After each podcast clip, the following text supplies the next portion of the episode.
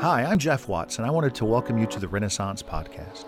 We are so excited that you have chosen to listen and join with us as we strive to reach the heart of our city with the truth and love of Jesus. And we know that God is doing amazing things in our community. And I am blown away at how many people have told me that Renaissance has provided a place for them to rediscover Jesus. It's given them a caring church family to be a part of and has helped to transform their lives. If you're one of the men and women who have been encouraged, helped, and strengthened because of what's happening here at Renaissance, then I'd like to ask you to become an investor in what God is doing in our city. And here's one way that you can do that. Go to rendecatur.org backslash give and make a commitment to be a part of showing the people of the city of Decatur the truth of Jesus and how much he loves them. Enjoy the podcast and thank you so much for being a part of this community. Well, good morning, everyone. My name is Jeff, and I'm one of the leaders here at Renaissance. And today I have um, the joy of, of teaching or beginning the, the study of a new book in the Bible. If you're new to Renaissance, one of the things that we love to do here is study books of the Bible. So, um, for the last year, year and a half or so, we've been studying Acts. We finished Acts last week. Pastor Joe finished that up for us last week. And so today I want us to turn our attention to another New Testament book. It's actually a letter written by a man named Peter. It's the epistle called First Peter. So if you have a Bible with you, you can turn to First Peter. If you don't have a Bible with you, um, there's a hardback black one underneath the seat around you. And I think you can turn to page 1014 ish around there. I don't remember exactly where that's at. But you can follow along there. While you're turning there, I want to remind you if you don't have a copy of the scriptures, if you don't own a Bible, I'm not saying you, you own one but can't find it right now, like you've misplaced it or something. But if you don't own a copy, um, please take that Bible that's underneath the seat around you. We buy those specifically so people would steal them from us.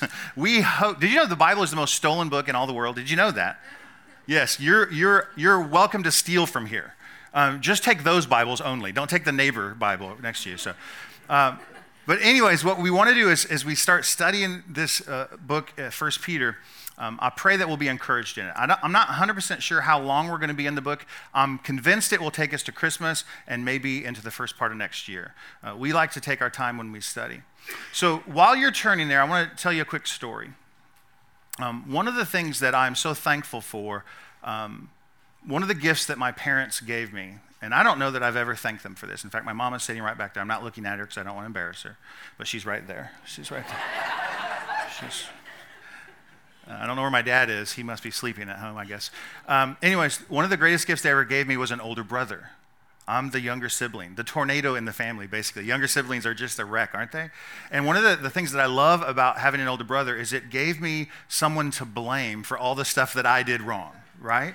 And oftentimes my brother would absorb that punishment, you know, given to him because he knew I, I, he didn't want me to be punished to it. Other times he didn't even know that I was setting him up. I would break a cup or a vase and I would just gingerly put it back together and leave it on the counter and he would come up and touch it. It would shatter and I'd go, What did you do? But having an older brother gives, gives, someone, gives me someone to blame. And, and blaming other people is just part of the human condition, isn't it? It's as old as humanity itself. In fact, if you look into the Bible in Genesis chapter 3, when, when Adam and Eve, right, placed in a garden, a beautiful place created by God, uh, told to go and be fruitful and multiply, live, tend the soil, eat from all of the trees you want to, with the exception of one. You know that story. You can't eat from this one tree right? And what does Adam and Eve do? They eat from that one tree. God comes into the garden. They're hiding from him. What's happening? What, what, are you guys doing? And he looks to Adam and Eve, and Adam points to Eve and said, She made me do it right? She, my wife, the one you gave me. He tries to blame God in this too. He says, the one, the one you gave me, she gave me the apple and I ate it. And then God turns to Eve and says, uh, and you have anything to say? And she goes, the serpent who came in and deceived me made me do it. So we, we are all about blame shifting, trying to push the blame onto other people. And this is probably wise at some point because whenever big, terrible tragedy things or, or horrible things happen in the world, um, the first thing we like to do is look for someone to blame.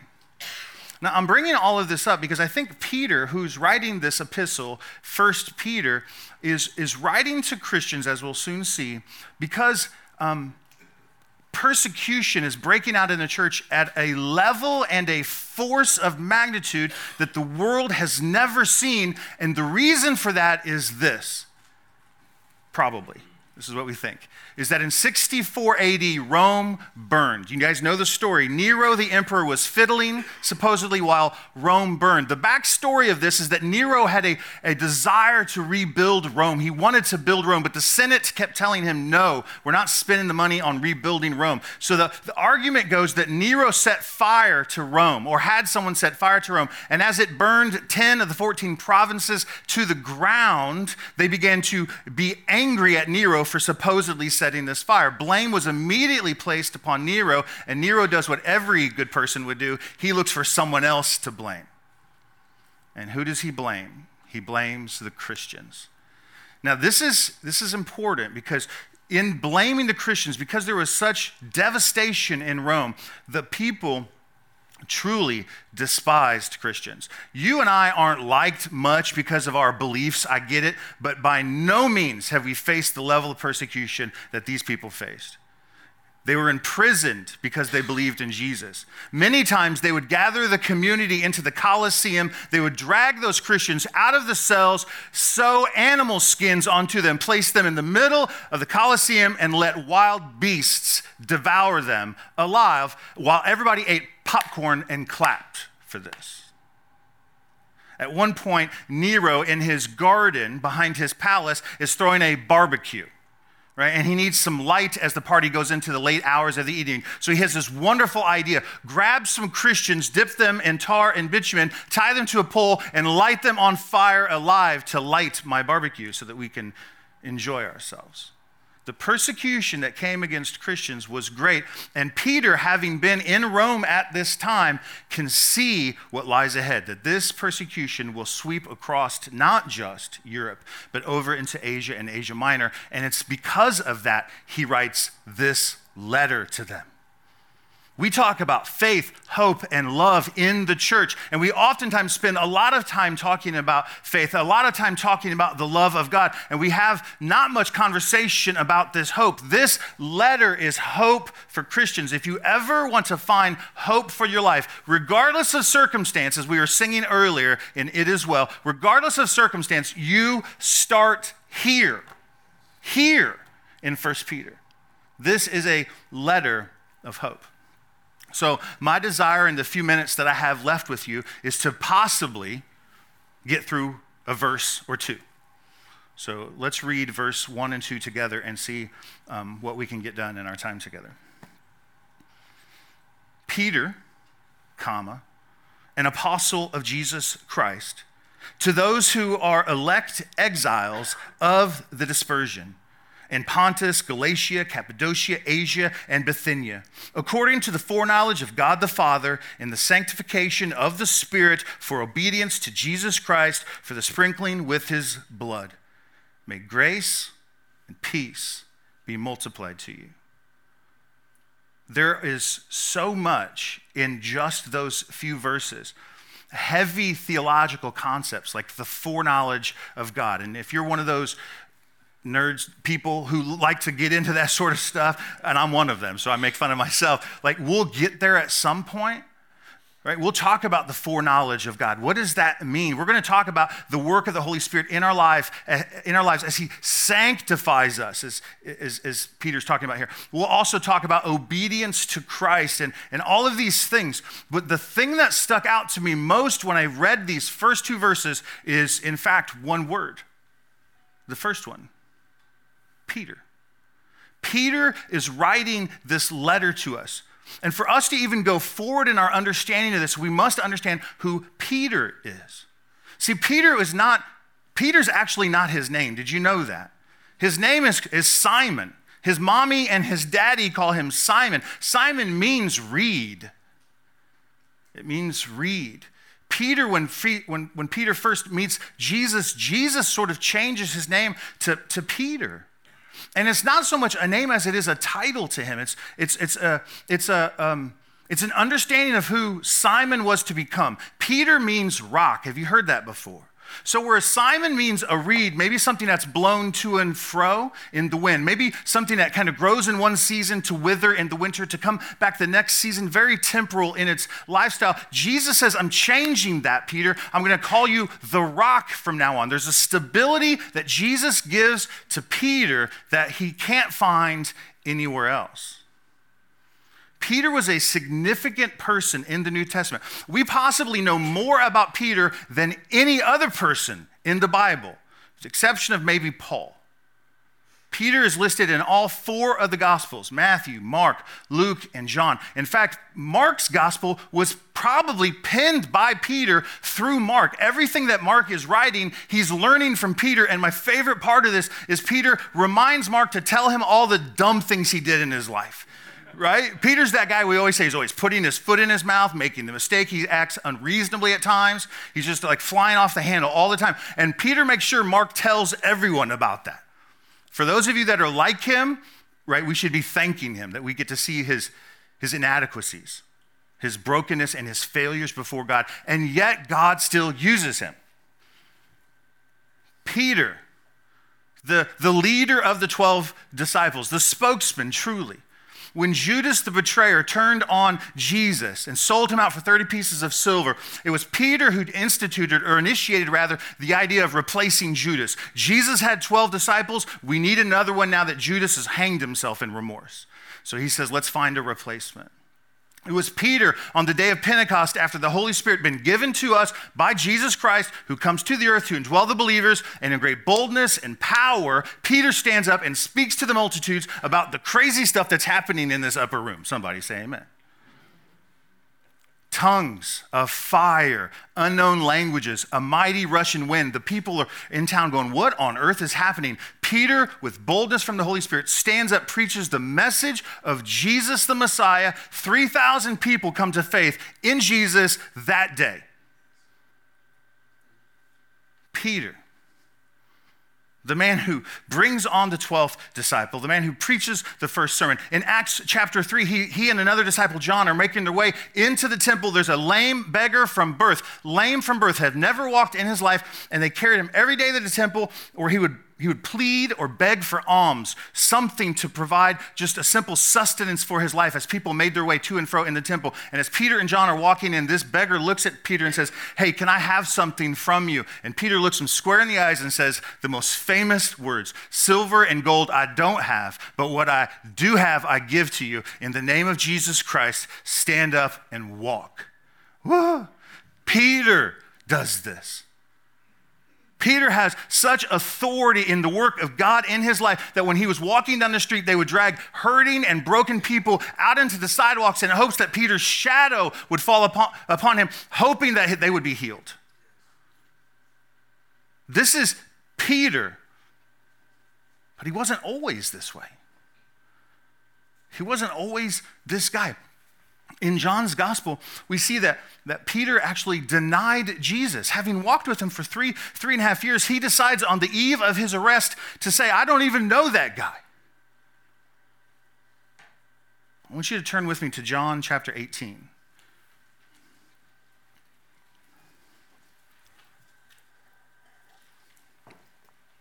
John chapter 18, the story plays out that um, this will be review for many of you, so forgive me. I just have to get my mental space right. so Jesus has been um, betrayed by Judas. The soldiers come to arrest him. Uh, some of the disciples freak out, i.e., Peter, lops off a guy's ear. Jesus says, moron, picks it up. Maybe not. I don't know. That's what I would say. Puts it back on his head, heals the guy, right? The, the soldiers arrest Peter, or Jesus rather, they take him off, they take him to the, the high priest's house. And in the courtyard of the high priest is the scene that we're entering in right now. John, the other disciples, uh, the other disciple goes into the, the, the, the house of the high priest, and Peter stays outside. And he's outside, and the servant girl, it says right here in verse 17 of chapter 18, there's a servant girl at the door, and she says to Peter, Are you not one of that man's disciples? I mean, you were with him, weren't you? And, and Jesus had previously said that Peter would deny him three times, if you know the story. And Peter begins the first of his denial right here. He says, No, I am not. I'm not with him. I'm not with him. And he says, in verse 18, now the servants and the officers had made a charcoal fire. Interesting about this phrase, charcoal fire, it's only used two times in all of the Bible, and both of them are in John's gospel which is really cool. We'll get to that in a minute. But, but we see the first one here. There's a charcoal fire here, and because it was cold, they were standing outside and warming themselves. And, the, the, and John tells us that Peter was outside with them, standing and warming himself along. Now, in all the studies that I did this week, I ran across a, an old sermon from another pastor who, who taught on this passage, and he makes, it, makes a poetic, um, a beautiful uh, interpretation of this passage, and I want to share it with you. He says that when Peter who should have been drawing close to Jesus in those last moments, chooses to stay outside and away from him. Instead of finding comfort and solace with Jesus to help him in through the trials that he was about to endure and the, the suffering that he would eventually endure, he decides to leave that and warm himself over a charcoal fire around the enemies of God himself. The soldiers, the officers, and the servants are warming themselves at this fire, and it's as if Peter himself joins into that worldly warming instead of being close to where Jesus is. And this pastor goes on to say that, that we too oftentimes see that, in, see that in our world, that when things are going tough, instead of running to where Jesus is, we, we warm ourselves with worldly fires like greed and lust and power and worthlessness, and selfishness and on and on it goes. Instead of staying close to Jesus, Peter slipped away. And he continues to deny him two more times. This same girl asks him, No, no, I'm pretty sure you're with him. Your accent's Galilean, northern Judah, right? Is that, is that you? He's like, No, I'm, I'm not with the guy. And she asks one more time, Are you sure? Because you look like someone I've seen before with that guy. And he finally cusses her out. I do not know him. This is the Peter who stands here and writes these first few words in this epistle Peter, an apostle of Jesus Christ. Does Peter sound like an apostle, a chosen one with authority for interpretation of the, the gospel of Jesus? Does this sound like Peter? No, he sounds like a broken man who's denied his Savior three times. How on earth does he get to this place? How on earth does he become someone who's turned uh, his, his life around to follow Jesus, to then deny him in the last hours of, of his life, to then be reinstated as an apostle? What is taking place here? And if we can understand this thing, that God has done in Peter's life, then you and I will see the tip of the iceberg of hope that God has for each of us. Oh. Many of us in this room have pledged our allegiance to Christ our Lord, to only turn your back on Him when another, better, shinier thing comes along. Haven't we? And yet, God is able to use Peter in a profound way. And, and maybe the hope for us is that God could also use us in a profound way. And maybe you're thinking, Jeff, I don't want to be used. Too bad. You're on the wrong team then. I don't know what to tell you. Like, to call Jesus Lord means that Lord is spelled with a capital L, which means he leads, you follow. He's not wicked and cruel and mean. He would never make you, force you to do anything you'd never want to do. But I promise you, the things you're not doing for him are not because of him, they're because of you. Because of you, because you don't have faith to believe that He is good. You don't have faith to trust Him in those things. That's why I don't do things for Him. And we see Peter in his, his poetic, eloquent salutation Peter, comma, an apostle of Jesus Christ. You, you need to understand that that is not who he was. His, his mom and dad called him Weedy or Reed to come and go, to be blown to and fro. But Jesus says something else. You're called the rock. We flip further into um, John's gospel, John chapter 21, if you want to flip a page over. After After Peter denies Jesus three times, Jesus is whipped, beaten, brutalized, crown of thorns thrown on his head. You know the story. They nail him to a cross. They hang him up for all the world to see. They walk by, they spit at him, they curse him, they tease him, they mock him. Jesus finally gives up his life in the afternoon. They bury him in a grave, and on the third day, God raises him from the dead. Hallelujah. Like if your heart didn't leap in that moment, see if you're still breathing. God raises Jesus from the dead.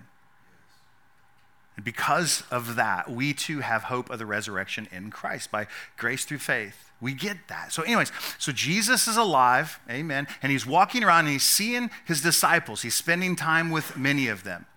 And at some point, he disappears again. I don't know what this looks like, but in John's Gospel, chapter 21, Jesus makes his return. And right before he comes back to, to see his disciples, like this one last time, Peter and some of the other disciples, they sort of give up on this life of waiting around for Jesus. It's the, the best way I can see it. They finally say, you know what? Peter leads the charge. He says, I'm going fishing right? You know this story. He says, I'm done with this. I'm going back to what? To fish. What is, what is Peter's name before he was Peter the apostle? He was Simon the fisherman, right? Peter is saying, I want to go back to my old life. It's the only way I can see this. I'm not trying to spin this. This is what it looks like to me.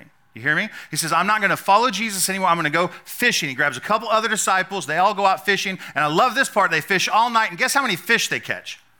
None. I love it. Jesus is like, yeah, try that out and see how it fits. Nothing. And so they're tired, exhausted, having fished all night. They're coming back to shore, and there's this strange man sitting on the shore. And he calls out to them, Hey, bros, did you catch any fish? And they're like, uh, No. And then this man says, Well, throw your nets on the other side of the boat. Right? And you know the story, they throw them over there and they start to haul in fish, so many fish that they almost can't haul them all in. And it's in this moment, moment Peter's eyes go, oh, I know who that stranger is. It's Jesus. And he, he jumps into the water and just starts swimming to shore. And when he gets there, we enter this scene right here. John's Gospel, chapter 21, verse 9. When they got out on land, they saw what? A charcoal fire. They saw a charcoal fire in place with fish laid out on it and bread. I mentioned to you there's two places in all of the New Testament where there's charcoal fire. Why am I crying? I'm like, no, I won't even say what I'm doing.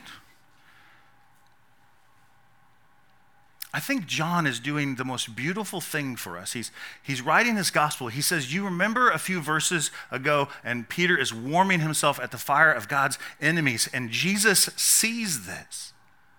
He knows this, and he calls them onto the shore, and he sets himself a charcoal fire and calls Peter back unto himself. And on this charcoal fire, there's food and provision. They have breakfast together. And skipping down to verse 15, Jesus then starts this famous exchange with Simon the fisherman. And he says this When they'd finished breakfast, Jesus says to Simon, Simon, son of John. Remember, that's his name. But didn't Jesus say, I'm going to call you Peter? And Jesus now doesn't even call him Peter. Why is this? Because Peter has taken on the garments of his old self again. That even though he'd been released from all the, the, the, bondage of his own sin, he's been released from everything that he used to be and has a great hope of something better for his life, he chooses to live this old life. And Jesus sees it.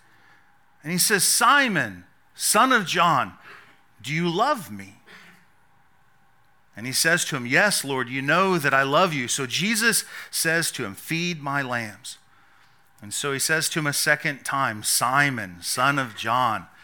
Do you love me? And he says, Yes, Lord, you know that I love you. And he says to him, Then tend my sheep. And he says to him a third time, Simon, son of John, do you love me? And what does John say? Peter here. He's, I love this. Peter responds as if Peter has some, he's just so frustrated, says, I'm not Simon anymore. Stop calling me that. I'm Peter. And John, John says, Yeah, bro, Peter. Peter was grieved because Jesus had said to him a third time, Do you love me? Lord, you know everything and you know that I love you. And Jesus says to him, Feed my sheep. Truly, truly, I say to you, when you were young, you used to dress yourself and walk wherever you wanted. But when you are old, you will stretch out your hands, and another will dress you and carry you where you do not want to go. John adds this parenthetical understanding here. He says, Jesus said this to show by what kind of death Peter was to glorify God. To stretch out your arms, that Peter would one day be crucified. And if you know, tradition tells us that Peter refused to be crucified right side up because that's how his Lord was crucified. He, he preferred to be crucified upside down. Another side note, after he watched his wife be crucified.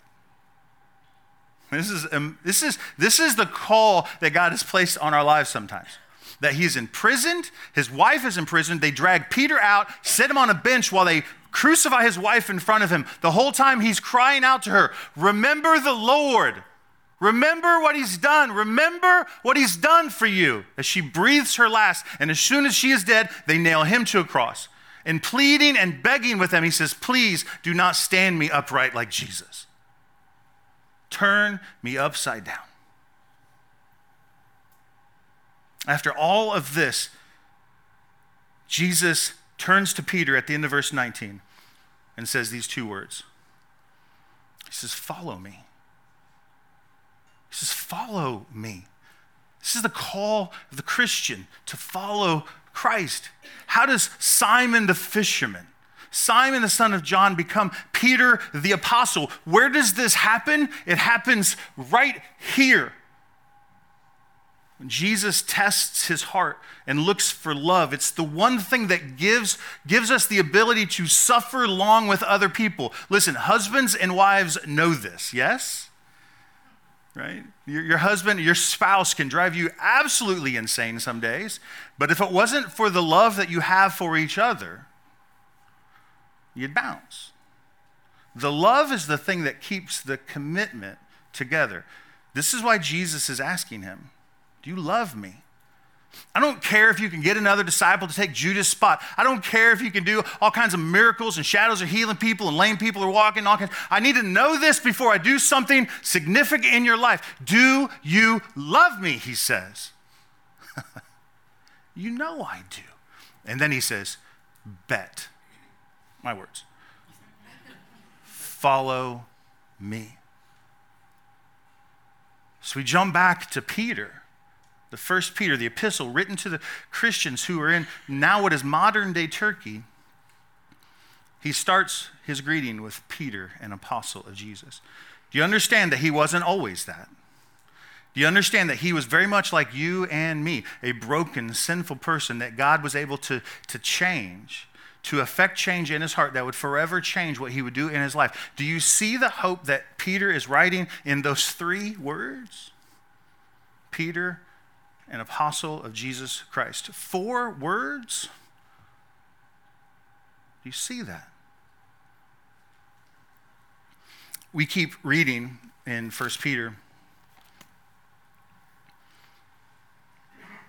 He says, To those who are elect, Elect meaning chosen by God, right? God has chosen them. Exiles, uh, another word for exiles might be stranger, another word might be foreigner, sojourner. He says, To those of you who are chosen by God to be strangers, for those, to those of you who have been chosen by God to be foreigners in a land, to be exiled out. What's interesting about this idea of exile, in all of the Old Testament, when we hear about exile, it's usually placed upon Israel because of their disobedience or sin against God. In 722 BC, the Assyrians come down and they ransack all of Israel and they exile God's people into foreign lands. 586 BC, the Babylonians come in and do the same thing again to Israel. Because of their sin, they push them out to be foreigners in a foreign land. But that's not what's happening here. There's something else significant. Peter's making mention of it. He says, Listen, you have been chosen by God to be strangers in the place where you already live. You're exiles where you are. And what is he alluding to here? It's this idea that we as believers, that we are no longer citizens of this world, but citizens of where? of heaven. Think about this that our citizenry is there now, not here. And the closer we become um, more like Jesus, the, far, the longer we follow after God, we become more and more strange to those people around us, don't we? Their, their beliefs stop being our beliefs at some point, don't they? Um, confession time. There was a well, all right. Can I say it? You're like, you, yeah, say it. My favorite part about church is when Jeff confesses the ridiculousness of his life. I think I laugh at off color jokes too much. I think I laugh at jokes at the expense of other people too quickly. I think I find humor in dark things some days. And when I consider that, I begin to wonder well, then I'm no, I'm no different than the, the non Christian next to me. I wonder sometimes, uh, Joe, Pastor Joe, and I have, have these conversations all the time. Like, Joe, are we really set apart? Are, are, we different? Is, is what Peter's saying here, are we strangers in this land? Because it feels like we fit in pretty nicely. It feels like if someone was to walk up and listen to our conversation, and then if, if, someone walked up and said, Hey, Pastor Jeff, hey, Pastor Joe, that their minds would explode that, that, that we're pastors of a church. Anyone?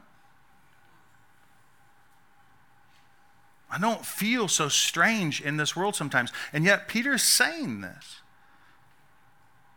Even chosen by God to be a foreigner in the very place that you live. This is God's purpose for you. And he says in, to the dispersion, and this idea of dispersion is, the, is a, it's, it's a reproductive idea of scattering seed. This, this is by God's design that he would scatter his people into places using persecution to do it. Many people run when things get tough. That's okay. You just can't run from the will of God in your life. I'm just telling you and that God disperses his people into these other places and causing them forever and always to be strangers and foreigners, exiles in their own land. Because their citizenship, again, is in heaven. And he's speaking of all of this. He writes to these chosen people who struggle, continue to struggle with alienation let me ask you this Are you struggling with your alienation? Are you struggling in this? I, I confess I'm not some days. God forgive me. Verse 2 according to the foreknowledge of God the Father and the sanctification of the Spirit for the obedience to Jesus Christ for the sprinkling with his blood. Oh my goodness, we could spend a month on that. I have two minutes and 53 seconds. Can I just can I just point out one thing that I just we need to see? This is all of the Trinity at work here. People argue, well, I don't see the word Trinity in the Bible, and they don't think God is three in one, but He is. We see, right, the foreknowledge of God the Father, the sanctification of the Holy Spirit, and obedience to Jesus Christ. All three of these things are working together in our lives. I'd love to spend a bunch of time here. I can't. Um, I might do some more of this next week. We'll spend some time on this next week. I just want to close with this last little idea. He finishes his greeting, his salutation with this May grace and peace be multiplied to you. Grace, the unmerited favor of God. Listen, I had a pastor friend tell me once that when he sees the word grace, he always envisions that like a construction sign. You know the construction signs that says uh, men working ahead or something? He goes, Whenever I see the word grace, I see the words God working in my life. So when, when, when people talk about may grace be upon you, it's, it's the mercy and the unmerited favor that God is giving to you as he continues to work in your life. Peter understands this as a person who, oh my goodness, has received more grace than should be allowed to be given to any one person, with exception of you. Huh. with the exception of me.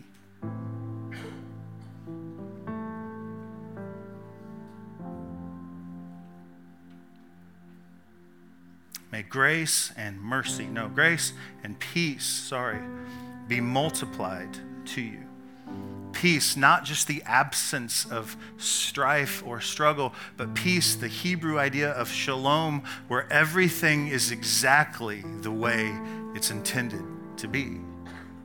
That's the peace that Peter speaks of. That's the peace that Peter had to navigate through with all of his brokenness and his, his wily ways so that God could pull him back unto himself to reorient his life to be used by him alone. The peace is the settledness that you're doing exactly what God intends. Let me ask you a question Are you doing exactly what God intends for you? Yes or no? Are you? God, may grace and peace be settled upon us. May grace and peace be multiplied upon us. May it be given to us in greater measure than we've ever experienced before. And may our names change from Jeff the alcoholic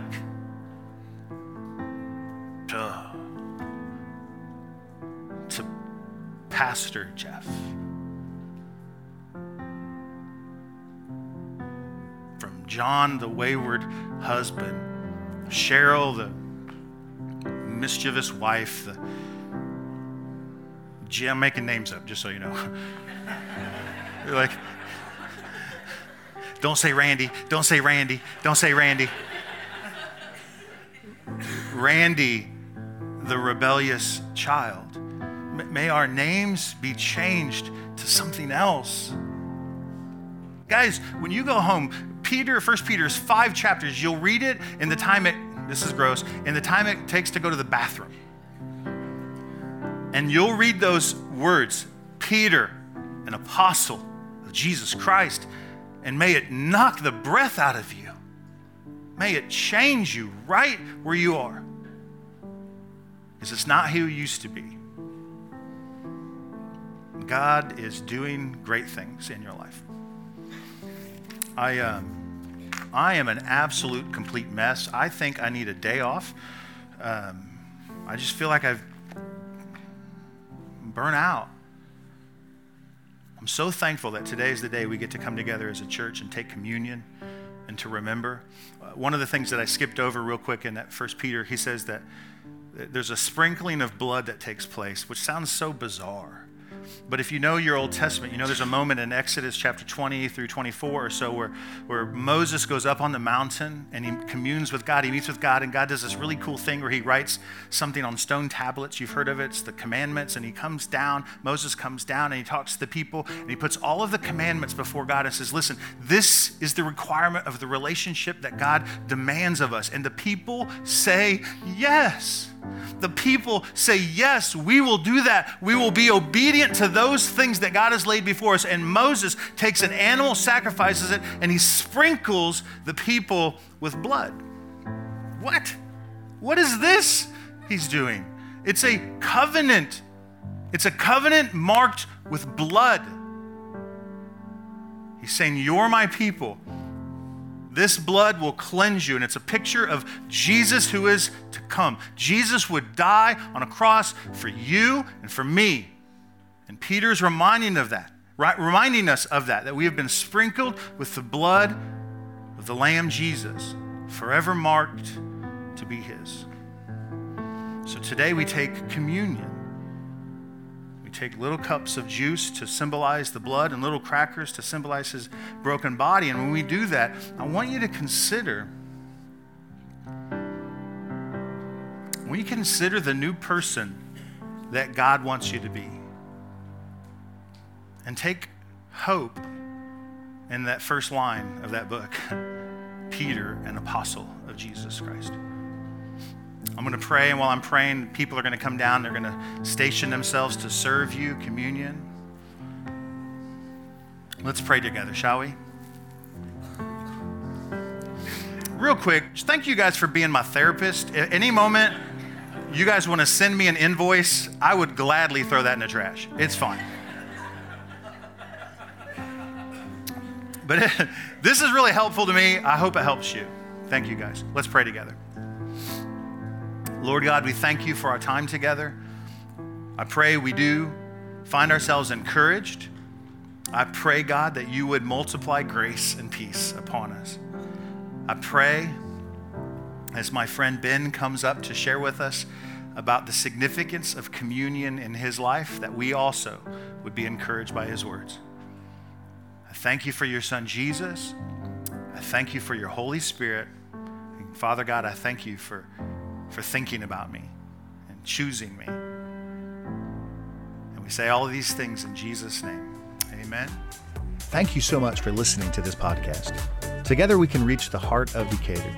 And if you'd like to be a part of that, go to rendecatur.org backslash give and make a commitment to be a part of showing the people of the city of Decatur the truth of Jesus and how much he loves them.